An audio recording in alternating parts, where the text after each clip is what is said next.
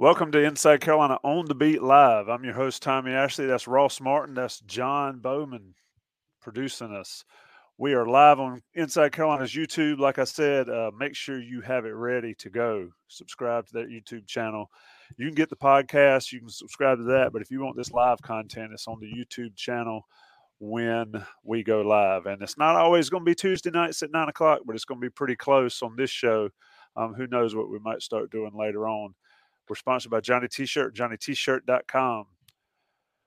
Ross Martin, since you beat Greg Barnes in here, um, we, we, got the news that Greg Barnes was uh, leaving the beat, and then we invite him on the beat, and he's late to on the beat. So might be something to look forward to. But I'll start with you with the question: Carolina football is the hype real this year? From what you've seen the first week, from Saturday and Sunday, or Friday and Saturday, what sense did you get around that program when you were there? What hype? What hype is there? None nationally. Yeah. So it can't be. There can't be any real hype. How can I process the the hype if there is none? I think. I mean, we talked about this in the last show. Um, I think they're flying underneath the radar. I think there's a lot of positives. It's really hard to, to tell right now. Um, I think they have a lot of talent on defense, and I'm just waiting for that quarterback to see what that quarterback can do with pads on when it's full full go. I know that's not the best answer, but um, I think they have a lot of weapons on defense. I'm excited about that side of the ball. Just talking to like Jahvaree Ritzie and Chris Collins, like they look the part. Myles Murphy looks the part, and and that defense. I know every time we talk about how deep the defensive line is, but I think they have some real players in there. If they can get Vohasek back and healthy and roll in a solid two deep, I don't think they can go three deep, but a solid two deep with some real talented players. You're bringing in a a four star for a four star, uh, you know, a, a four star for a five star. That looks really good. Um, but uh, and I think I think the secondary is a little bit of area of concern for me. Now, look, I have, I haven't seen them in a scrimmage. I, I mean, I haven't seen them really do much, but that's the area that I think was an issue last year. And so you kind of enter with a little nervousness about that secondary. Hopefully, Charlton Warren can get it fixed. Um, but you know, at safety, there's just not a player that kind of jumps out to me. I think it's, it's a lot of yet to be proven guys like Geo Biggers and Cam Kelly who um, have been blamed for a lot of the issues in the past and have a chance now to kind of step up into some leadership roles. So I think a lot of it depends on quarterback, uh, but the defense I think um, can be a strength for this team under Gene Chizik. Is is the secondary issues purely injury issues, or is there a talent deficiency back there too as as well? I think they're missing Ja'Qurious Conley.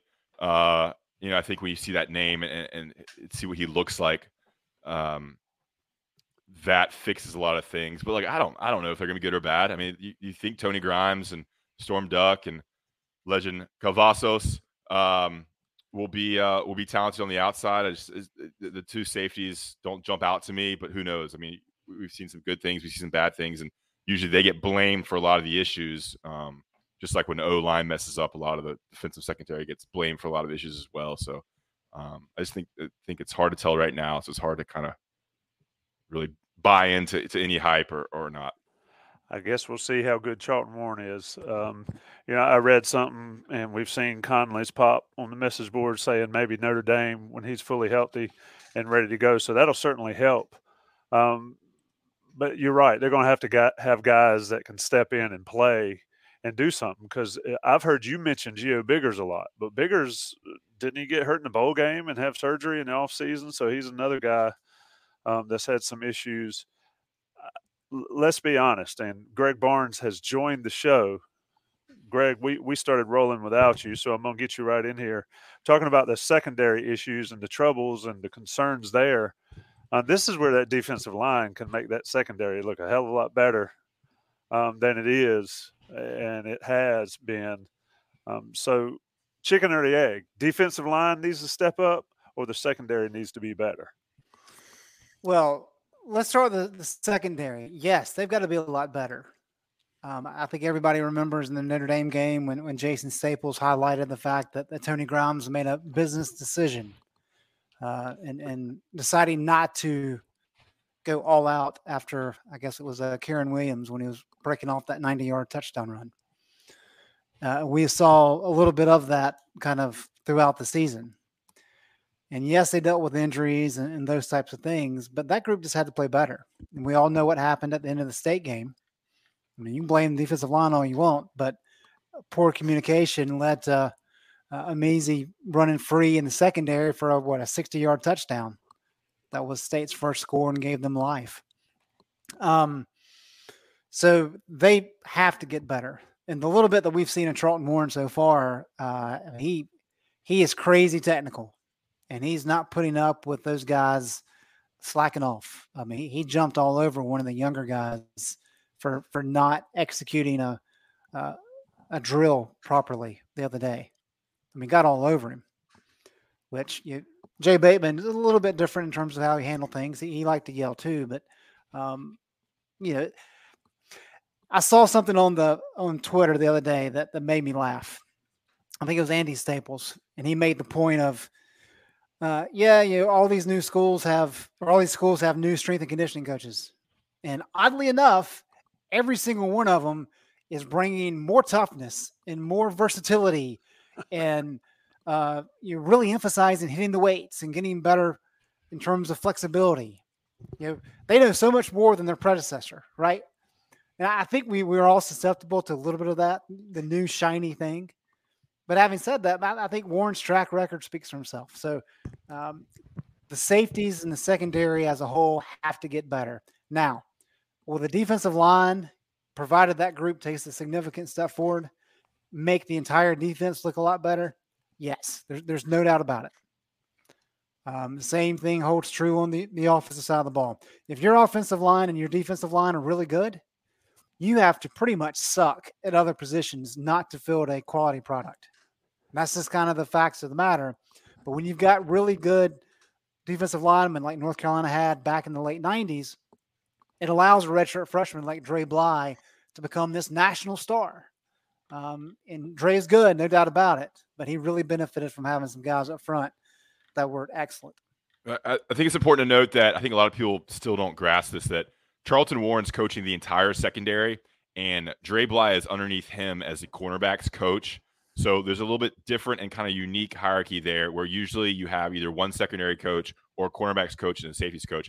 This year, it's Coach Warren coaching the whole secondary, and then Bly is kind of handling just the the cornerbacks. I'm not sure if we talked about this last week, but um, so it's, it's Warren running the show with, with Dre in a, in a way his like kind of personal assistant in charge of uh, cornerbacks, and of course Charlton Warren is like the co defensive coordinator right alongside Gene Chizik, and has a role in everything that Chizik does in terms of game planning. Uh, he's very involved in the defense. He was a defense coordinator at Indiana. He's been around, so I, I agree with Greg that I mean, he's the man that you look to to get that thing fixed. And, and you know, sometimes it's not all schemes. Sometimes it's Jimmy's and Joe's, not the X's and O's. So we'll see. And that'd be definitely, I think, a concern. But on the defensive line, man, I think just looking at, I mean, Des Evans looks different. Chris Collins looks big. There's a front page article we ran, you know, last night today. Chris Collins looks looks a lot different physically, and, and then Jahvaree Ritzie and and uh, Myles Murphy, Ray Vohasek. I mean, they have the bodies. Are People love Kaimon Rucker, and he's kind of part of that two deep. He's behind Des Evans in a way. Um, and then Noah Taylor's been a guy coming in the spring that that's been a bit of hot name as well. So um, I just waiting to see a, a, a, defensive line that could really get after the quarterback. And, and, like Greg said, that will really affect how good the secondary can be. Um, I think they have the guys that can do that. Yeah, I think I, wanna... I think Ross's point, John, is really uh, really poignant there in terms of Charlton Warren is really overseeing the secondary. And we we well, I watched probably a 10 minute stretch of drills for the secondary the other day, specifically the cornerbacks. And Dre was working with those guys on you're really winning the junction point, which is when you when a wide receiver comes out of a stance, he at some point is going to make a cut. It's going to be a double move, it's going to be a dig, it's going to be out, whatever it may be. That's where a, route is won or lost. And so he was really you talking about you can't get back on your heels because the advantage is all the wide receiver. Five minutes later, Warren is really talking about the guys with hand technique in terms of when you're doing press coverage. How do you want to be stepping? How do you want to use your hands? And all these kind of things. So, same players, but different coaches. And I think where that comes from is if you go back to 2015 when Gene Chizik came in the first time, he oversaw the defense as a whole. He didn't have a specific position group. And one of the things I find interesting is when the NCAA added that 10th assistant coach a number of years ago. One of the reasons they did that, because there was a lot of conversation about, hey, we actually need a guy just to just to coach special teams because you've got four different teams. That's a lot of responsibility. But what we have seen, and this is not true everywhere, but uh, Carolina is, is that hasn't happened. There hasn't been just a guy that solely coaches special teams. You know, Larry Porter coaches running backs, but he's also the special teams coordinator. And what that has done is that has allowed some of this where you've got, you know, of course, Phil Longo coaches quarterbacks, but he's overseeing the entire offense. Gene Chizik's overseeing the entire defense without coaching a position. And then above them, of course, you've got Mack Brown. So it's much more of a hierarchical uh, situation with staffing than, than we've seen before. I want to bring in our first listener question here because I think it's a good one from uh, T. Slagle, our one of our favorite commenters here. What has popped or what stood out to you in the first few days of practice? Just so everyone knows, UNC had an open practice on Saturday, as well as I believe one more practice uh, on Thursday uh, a few days ago. So, Ross and Greg, you guys being there, what kind of stood out to you uh, watching this edition of the Tar Heel football team uh, from what you saw? Yeah, I'll be quick here, little, you know, rapid fire, get this podcast cooking here. I'll go Andre Greene. I think Andre Greene is going to be a hot name uh, all of all of camp. You know, six foot two, three, looks the part. Uh, had a, had a big catch in the open scrimmage on Saturday. Um, I mean, I think he has a chance to really fight for for snaps uh, as UNC's number three or four receiver, um, and he he is going to push some of the sophomores and juniors for reps. And I think he's going to be a superstar. The mentality's there, the physical traits are there. He's a freak athlete. Uh, so Andre Greene is a guy that I think deserves a little notice here early on for camp. Greg, defensive line. Um, yeah, for the second year in a row, they look the part. A bunch of four and five star guys, big bodies. As Mike Mack Brown likes to say, they look good stepping off the bus.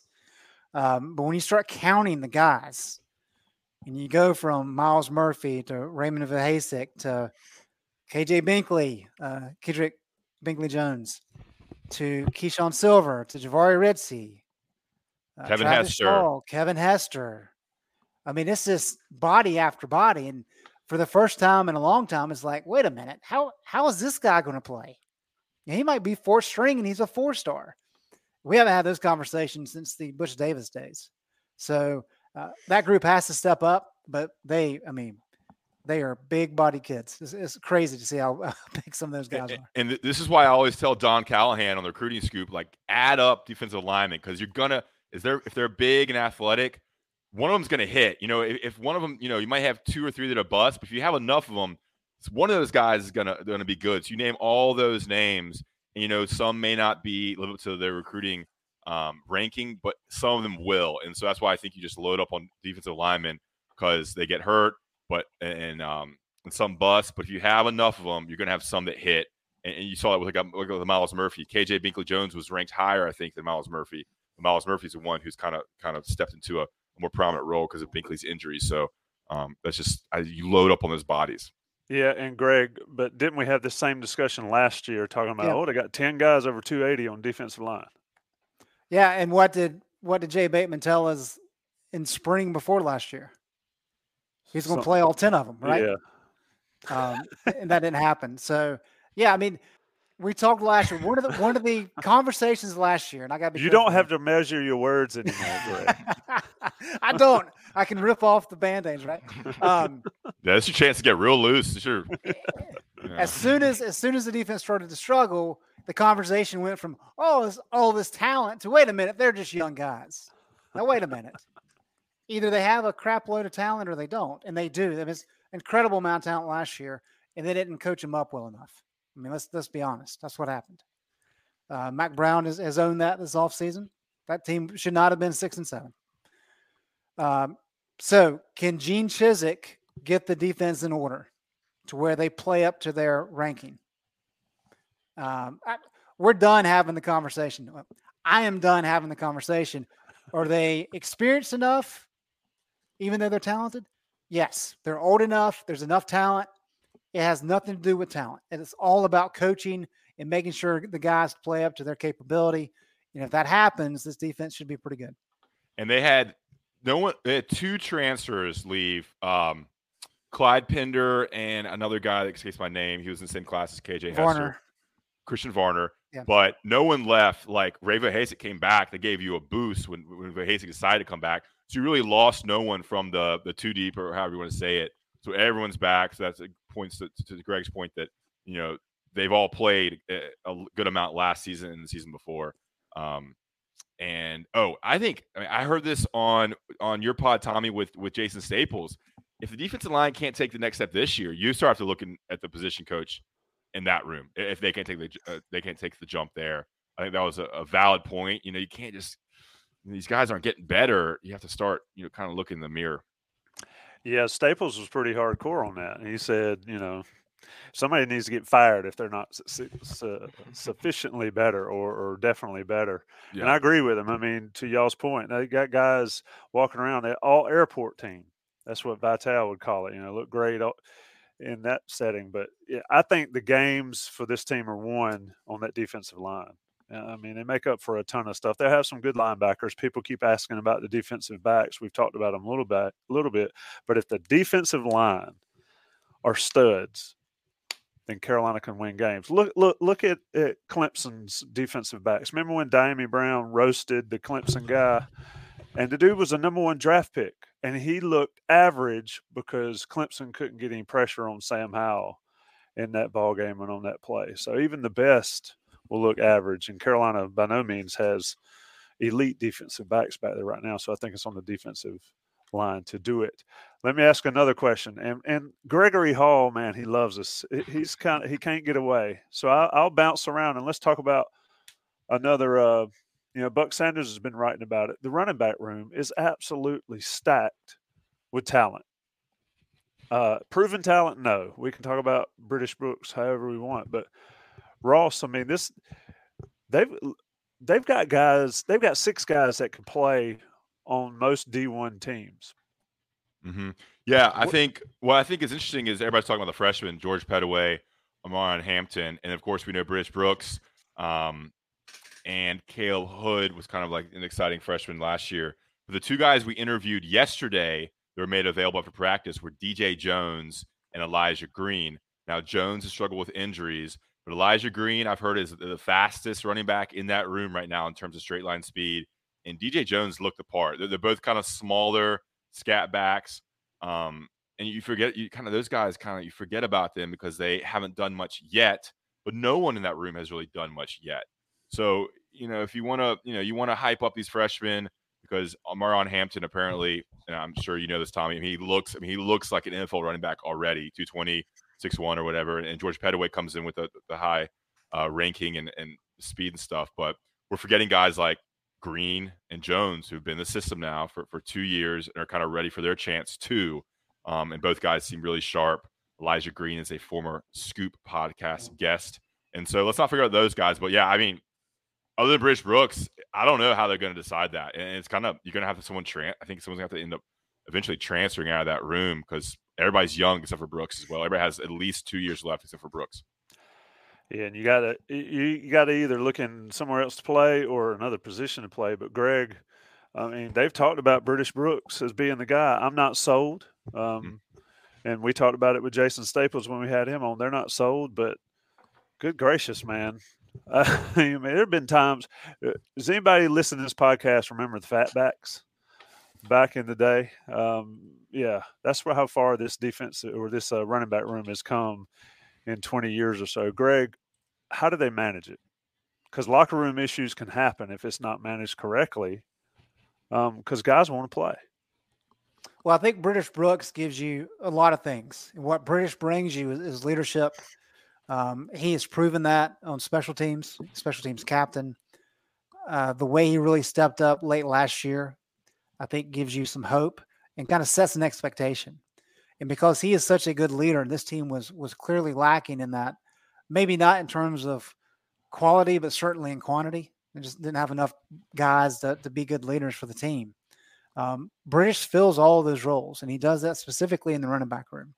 So if he's going to be your standard, you could do a lot worse, clearly. Um, are some of the other guys more talented? I don't think there's any question about that. But can they meet that standard that British is setting and then surpass it. And that's the value that British Brooks really brings right now, is because you know if he needs to be your starter, uh, fine. If he's the starter all year long, uh, I think that raises some questions because there's there's probably too much talent behind him that should be playing. Um, but I think he's a he's a guy that can really set the tone in that room. That's what they really relied on this offseason. So now it's a matter of all right, who can who can really elevate their play and who can earn playing time? Because as Mack has said, you're really looking at three guys that are going to be able to play. You don't need any more than that. Yeah. And so you got six in there now. Um, and there's some talented kids. But who's going to stay healthy? Who's going to do all the small things? Um, who's going to be very good in in pass pro? You know, um, those those are all the things that add up. Because as, as Mack has said before, at this level, you know, anybody that's going to play at an ACC school can run with the ball in their hands. There may be some separation, but there's not a whole lot. It's really When- the other stuff that, that really adds up.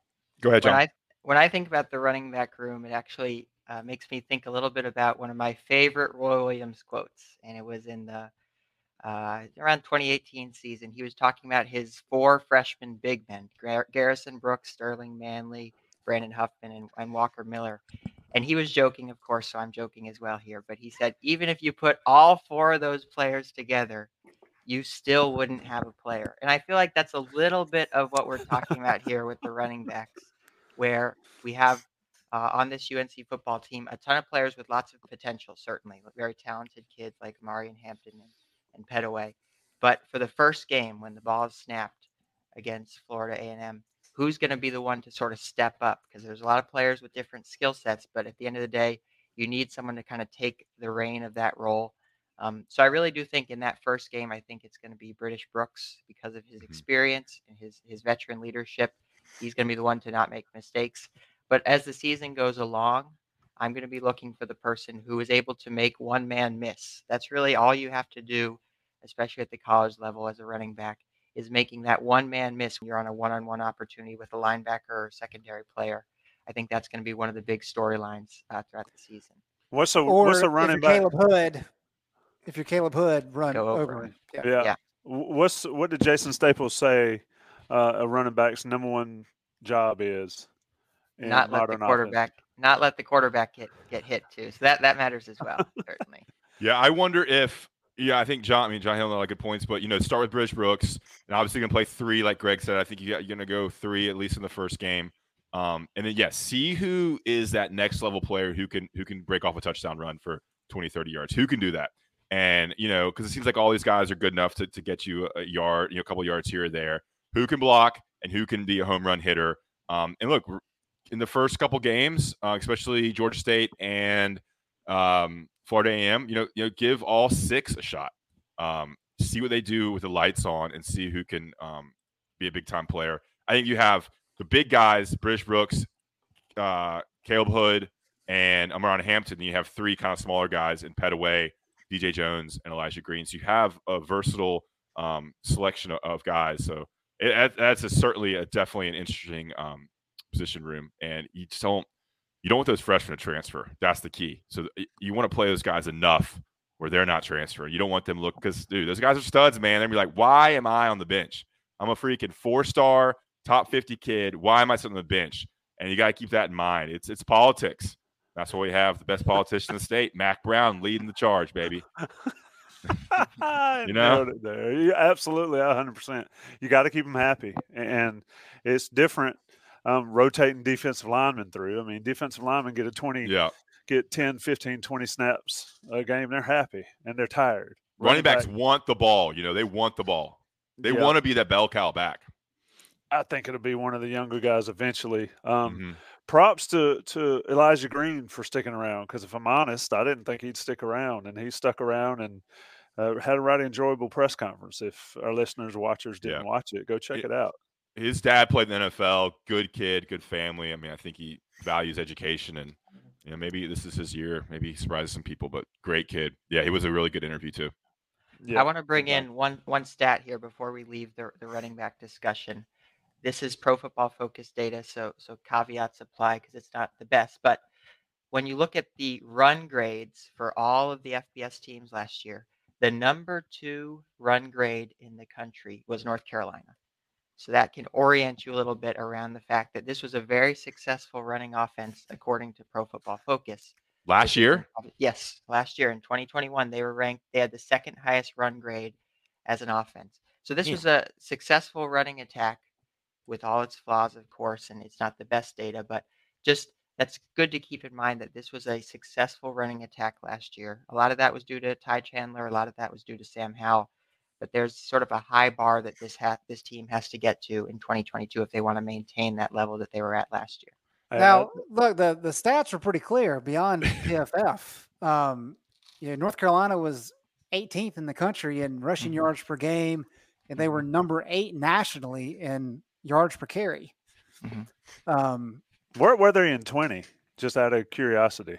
let's see here. In 20, they were number six in yards per carry, and then they were number 11 in rushing offense. Dude. So in 2020, they averaged 235 yards per game. It was 212 last year.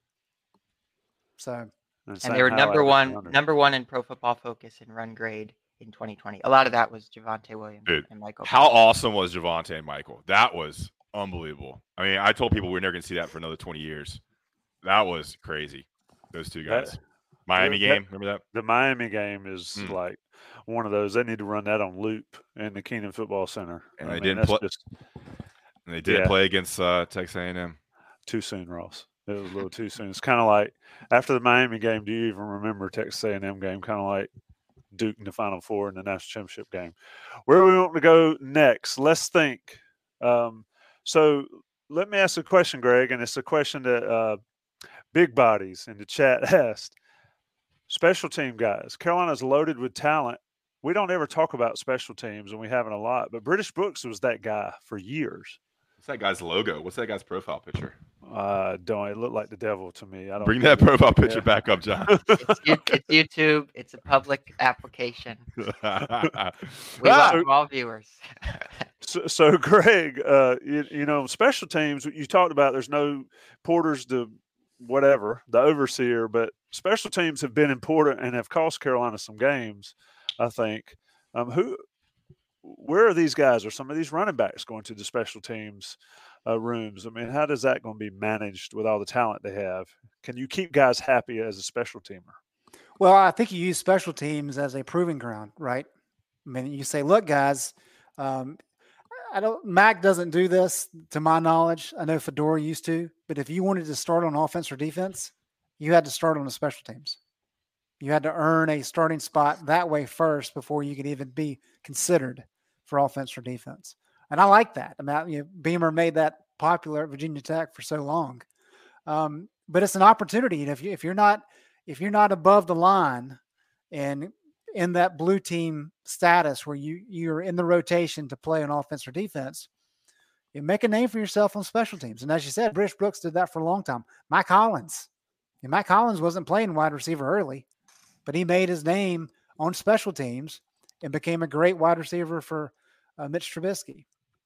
And so I, that's the key. And because North Carolina has finally has good depth, good talented depth, there's a lot of opportunity to play.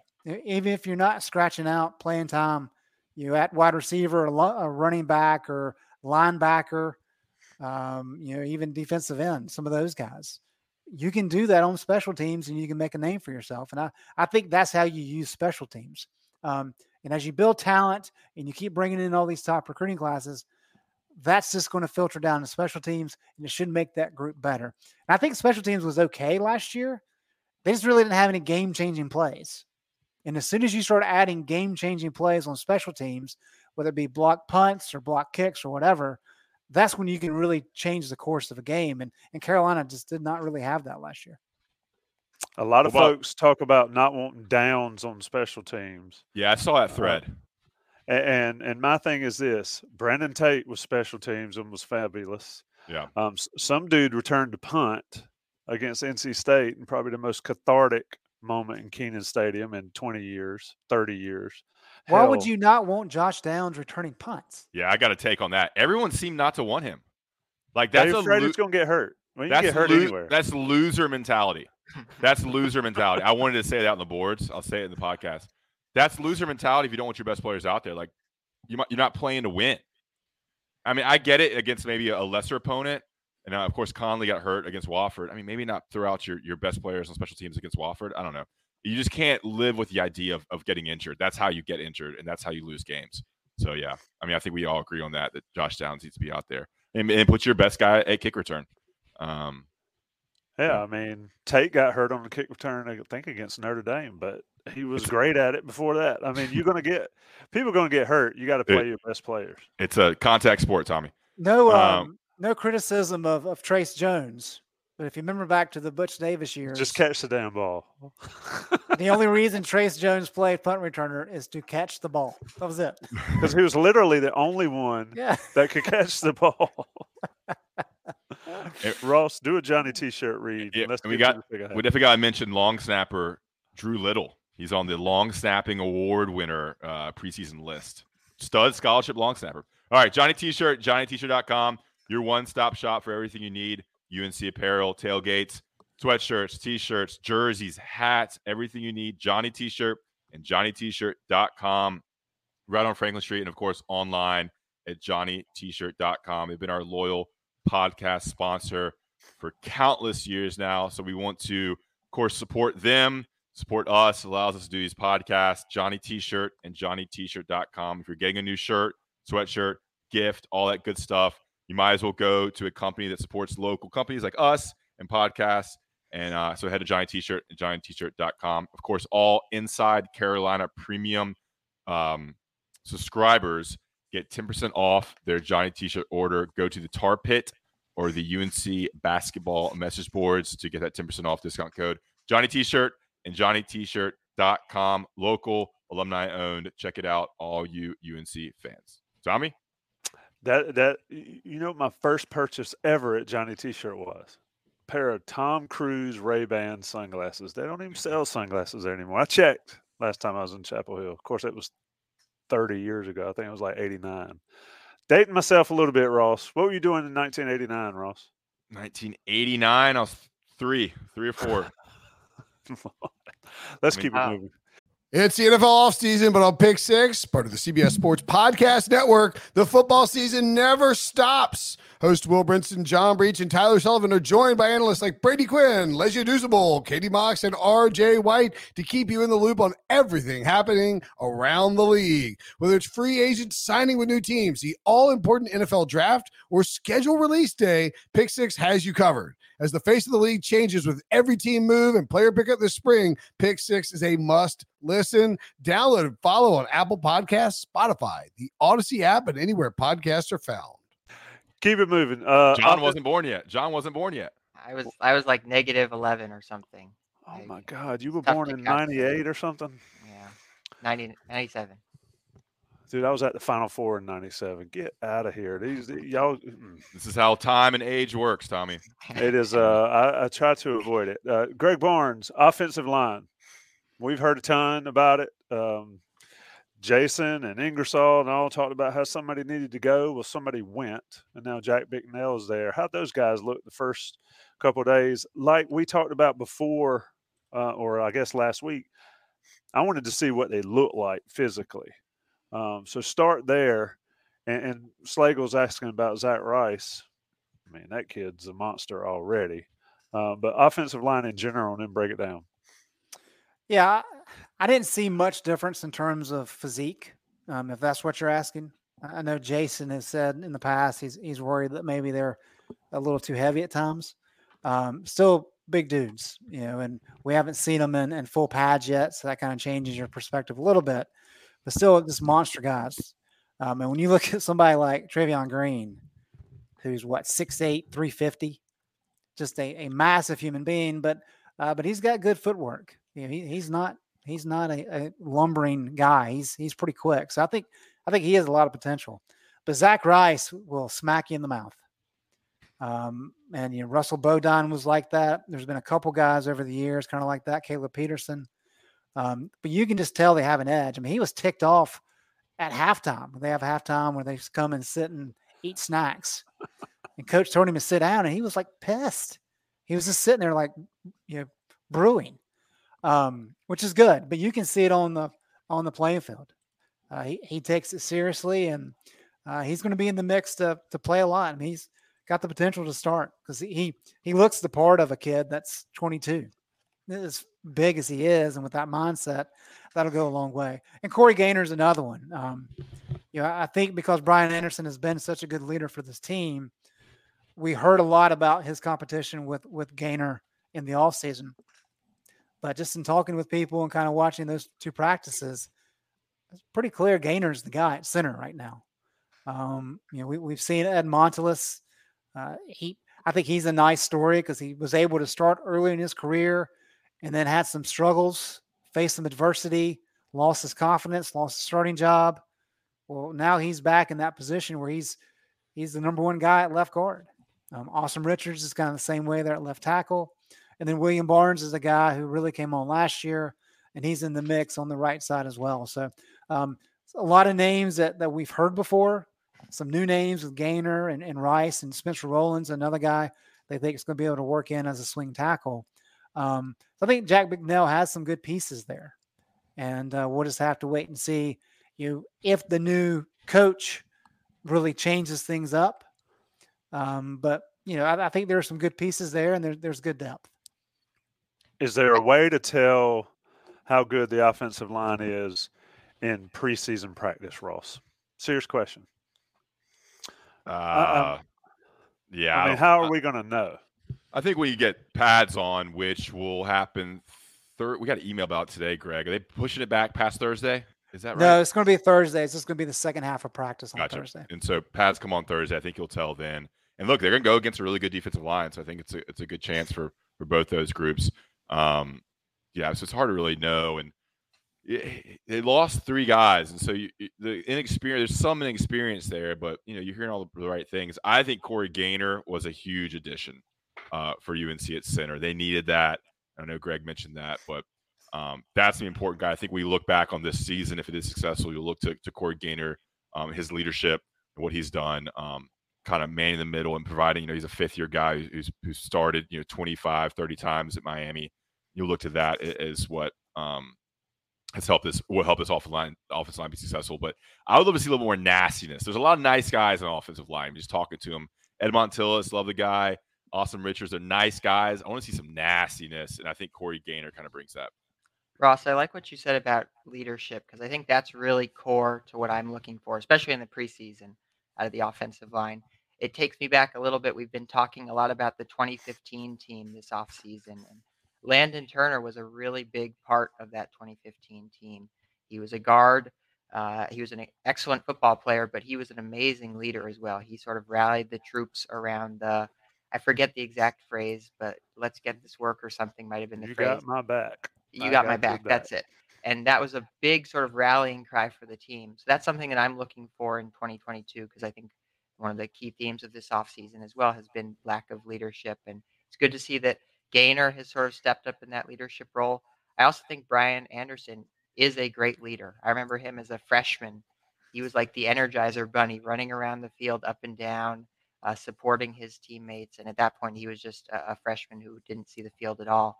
So I think he's going to give you a lot of leadership.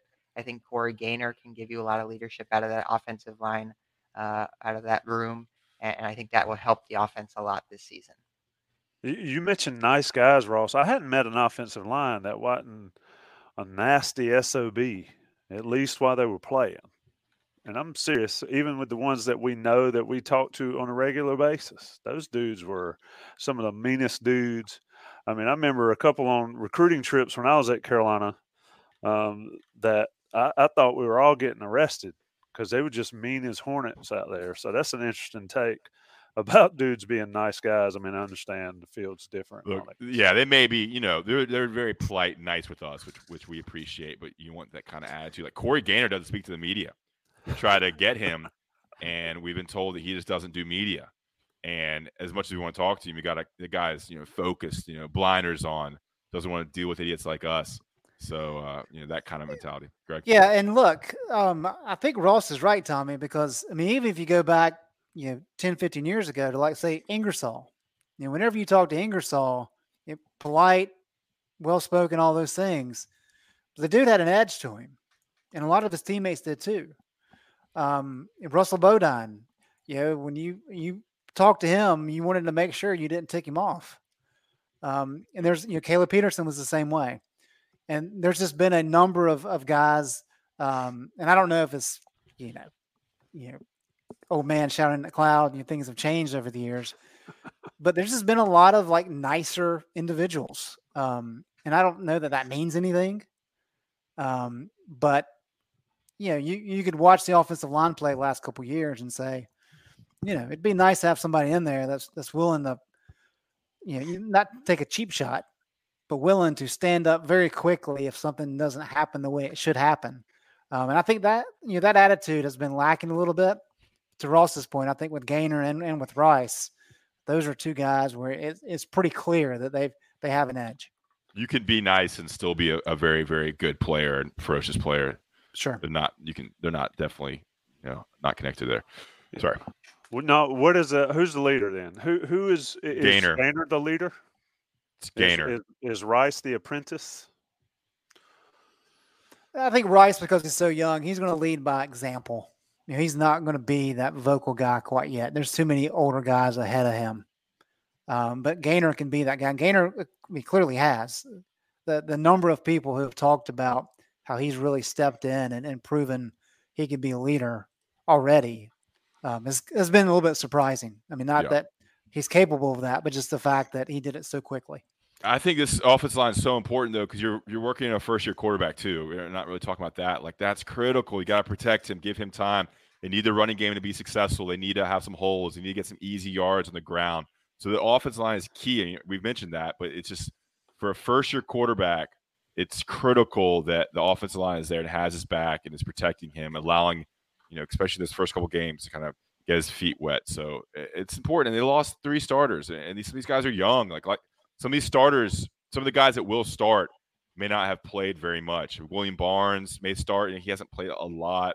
Ed Montilus is pretty experienced. Asim Richards is kind of the veteran. Um, but outside that, you know, if Zach Rice starts, you know, he's going to have some issues early on. Yeah, and Tommy, you mentioned earlier about what we were saying about the defensive line last year. Well, we were asking the offensive line point blank last year, you know, because you've got some young guys at other positions and you know you have to protect Sam Howell, this is the time for them to really step up, especially early in the season. And it didn't happen. Um, and then you kind of go back to, you know, the, the John Bunting days, right? And I guess it was 2003 season. And people said, well, the good news is, is that everybody's back. The bad, Bad news, news is is- that everybody's Right. So uh, new blood's not necessarily a, a bad thing. exactly. Yeah. If if well, I'm not going there, but yeah, those were some fun times covering Carolina football. Do we Um, want you want to talk about quarterbacks real quick, Tommy? I'm going there. That's that's Okay. the segue. So take it. I mean, everybody keeps asking about Connor Harrell. I I, I think the news um, of how he has been is great for Carolina. I think it bodes well for the future. I don't see him getting a major role um, or meaningful snaps this year. Ross start the discussion. I'm going to Harrell, ask Drake, and and Jacoby. I'm going to ask Greg this. Has your opinion changed on who you think starts based on what we heard from Mack after the first day of practice and what you've seen the last the two practices we were able to watch? No, uh, but I'll say this. So you think it's Jacoby? Jacob? You think Jacoby's still going to take the first snap? Is that is that what you're sticking with? I mean, Putting you on the spot at this point, probably. Okay. But I'll, um, I haven't been as, as impressed with Drake or Jacoby in the first two practices we watched as I was in the spring. And maybe that's you know just because the defense is supposed to be making you know a little bit more challenging for them, even though they're not quite in pads yet. Um, but they just weren't quite as accurate or on point the first two practices as I, I remember them being in spring. Um, so I think I think that battle probably still has a ways to go. But I will say, Connor Harrell, uh, it is hard not to like that kid. I mean, he he had that pass late, uh, Antoine Green, that 40 yarder that he threw. I mean, he's got a huge arm. hmm Uh, just a great athlete, moves very easily. Um, bright future ahead for that kid. You know, still raw. I don't I don't know that he's going to really play any this year. Um, I know he gets four games, and so maybe they can work him in at the very end of A and M. But that's one of those things you want to see as much playing time for Criswell and Maye as you can. So do you take away live snaps in that opener just to give Connor Harrell some run? Uh, I don't know that you do. So I think his playing time will be very minimal, but I think the kid has a ton of potential. Yeah, yeah I'm going to defer to Greg on kind of like you know picking apart the quarterbacks. Um, but one thing I think was interesting was how Mack handled the questions on Friday. You know, it seemed like they were going to name a star- starter. That's how it came off. They're going to name a starter. You know, ten days before the game. Excuse me.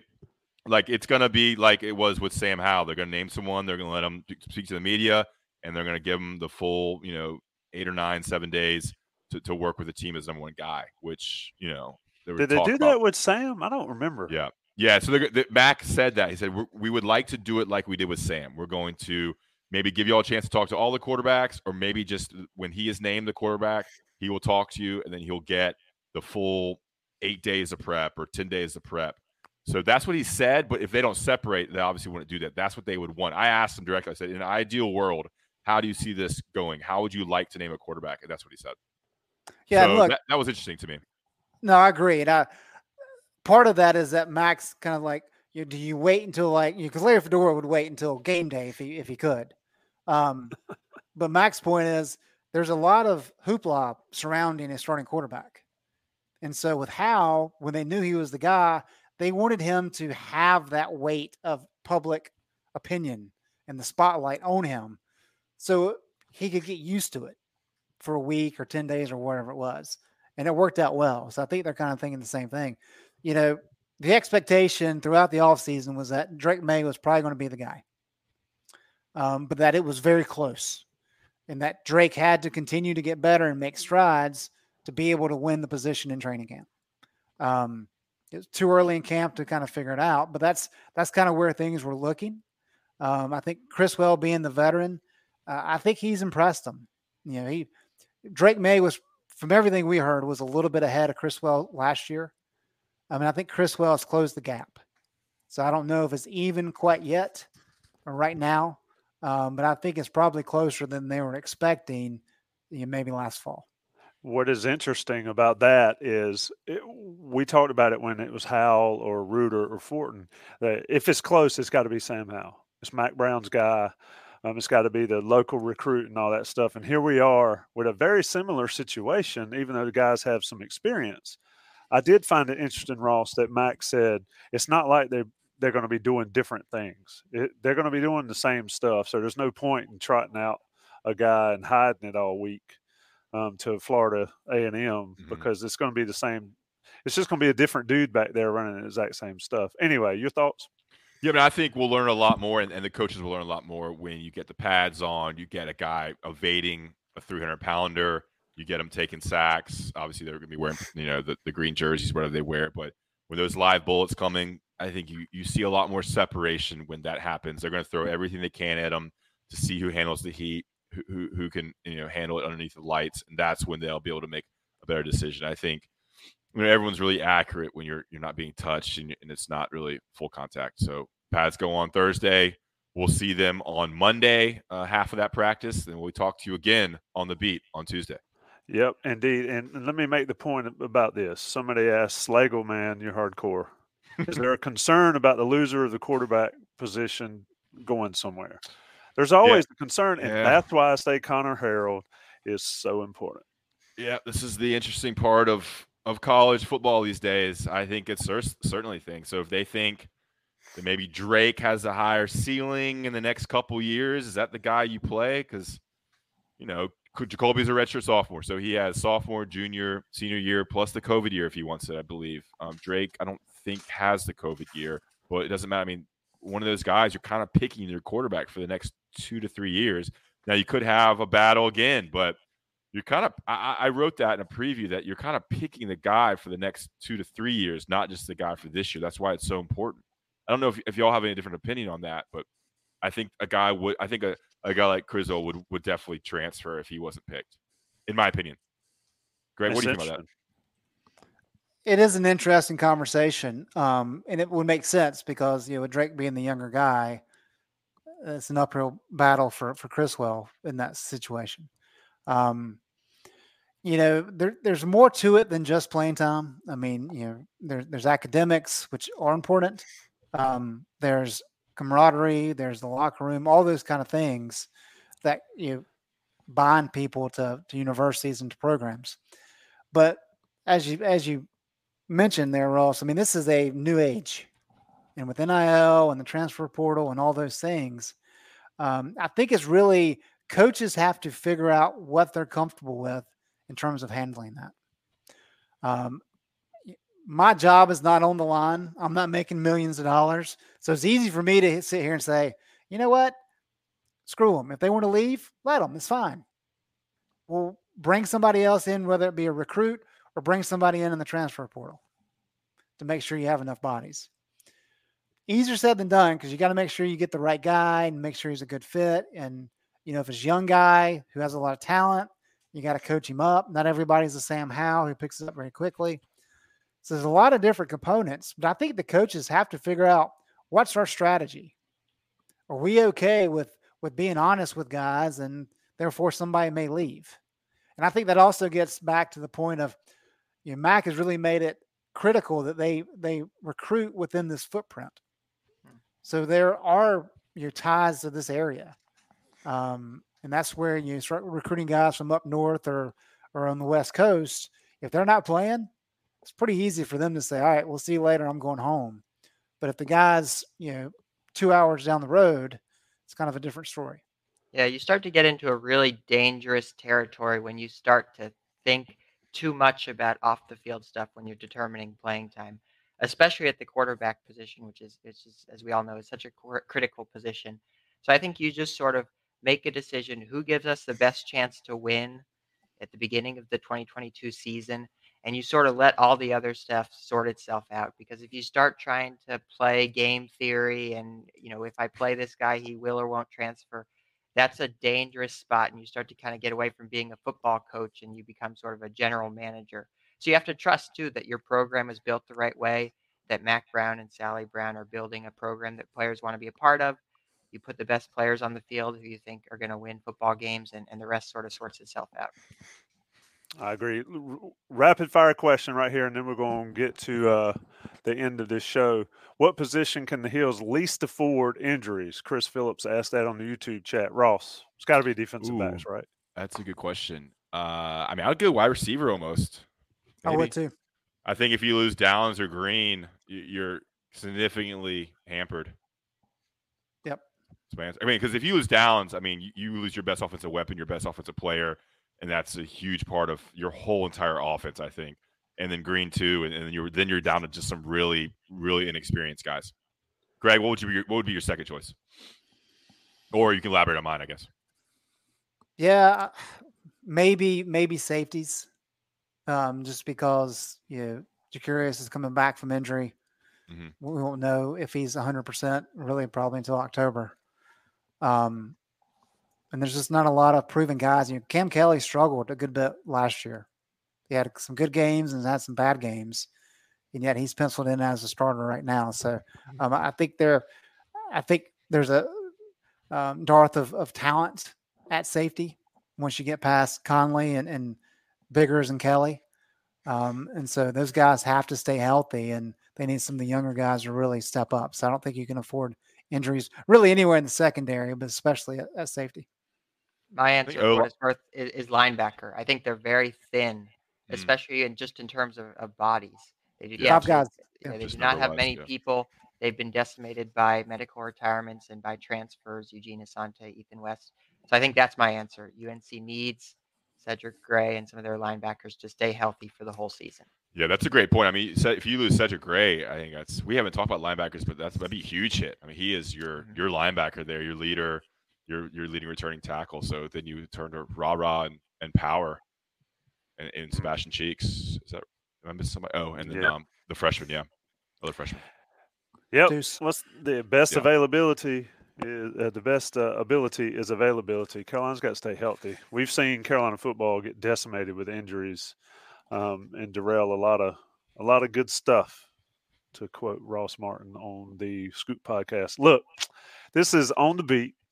I'm your host, Tommy Ashley. That's John. That's Ross and Greg Barnes. Greg, is this like officially your last on the beat as a on the beat podcaster guest? I think I have one more. So next, next week, week. we'll throw a party next week. Mm, Yeah. Okay. Now, Greg, Greg, what is going to be? Do you want to tell listeners kind of what you're going to be doing? Do you do you know what you're going to be doing as kind of the step back role at, at all? Not not yet. We're we're uh, having some conversations about that. So hopefully next week on on the beat, I can share some of those details. But we are uh, we're we're in conversation mode. I don't want to step on Adam Smith's toes. So um, Yeah. yeah, I didn't know if it. Good. I was gonna say he's got to get settled into the role, and then uh, I can I can assist wherever. Well, I didn't know if you're going to be on like one podcast a week, or if it's going to be something where like a special podcast, or just long form. I was just I was curious, honestly, as Yeah. to how you saw a podcast role going. He's Uh, staying with me. He's not going anywhere else. We're going to get that figured out one way or another. If we have to talk about golf, and somebody asked, how much did the LIV Tour offer you to leave inside Carolina? Was it seven hundred million? It, it was yeah, it was fifteen thousand dollars. Yeah. It uh, some interesting changes coming to inside Carolina. But Greg mentioned Adam Smith. He comes to us. Um, he's been on the beat forever. Um, you know, covering from a different angle, uh, but he'll be with Inside Carolina starting next week. Uh, it's going to be a fun time, a challenging season coming up. It gets a little hectic this time of year, doesn't it, boys? Uh, life changes a little bit. No more, uh, no more cross country hikes or, or country mountain hikes, Ross. Tell us Yeah, I about mean- your injury. What, what what's the scoop on Ross Martin's? Somebody we- said I heard that Ross tore a pec in Don's man cave or Yeah, let's- Let's get some answers, Ross. We're putting you on the spot here. I tore the pec on a bench press. Um, so not in Don's man tower. Uh, yeah, I had my two week appointment last week, and I'm starting PT tomorrow morning. Actually, I'm starting physical therapy tomorrow at eight in Carrboro. So excited to get back. I'm getting a little mobility back, but I'm still not, I'm not trying to like force it at all because I want this thing to heal properly. It sucks, man. It is a serious injury. The doctor said, I mean, I don't know if your kids are listening maybe close their ears. But the doctor said he cut me open, reached in, and pulled my muscle out. It was completely torn off my bone, and it was like complete tear. He said, like, man, I was it was crazy, and they reattached the ligament, and the bone, and the and the muscle to my bone. So it's been crazy. I've never been injured like this, so it's been. So how much weight were you listing? Let's get to the nuts and bolts of it. How much weight was on the 350, bar? 350. That's why you tore it, man. You only weigh like one twenty five, don't No, you? I'm just, I'm just kidding. It was it was a lot less than that. No, I weigh 225, Tom. Tommy. Good gracious, I'm that's six, I'm impressive. six five.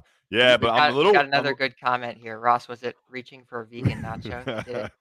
Yeah, that's, I think it's a reference to Don's nachos when he loaded up a pound of beans and a pound of beef on those nachos. That's funny. Hey, I went to Um, his Super Bowl party. He had meat on those nachos when I was there. He Oh must. yeah, have he been, uh, did. Yeah, I He think it was must have little- been the fancy stuff when I showed up. There's a little reference to the nachos there we had. Uh, yeah, we'll, we're gonna miss Greg. I mean, little insight. We're, I mean, it is a crazy time, like you said, Tommy. We're adding Adam.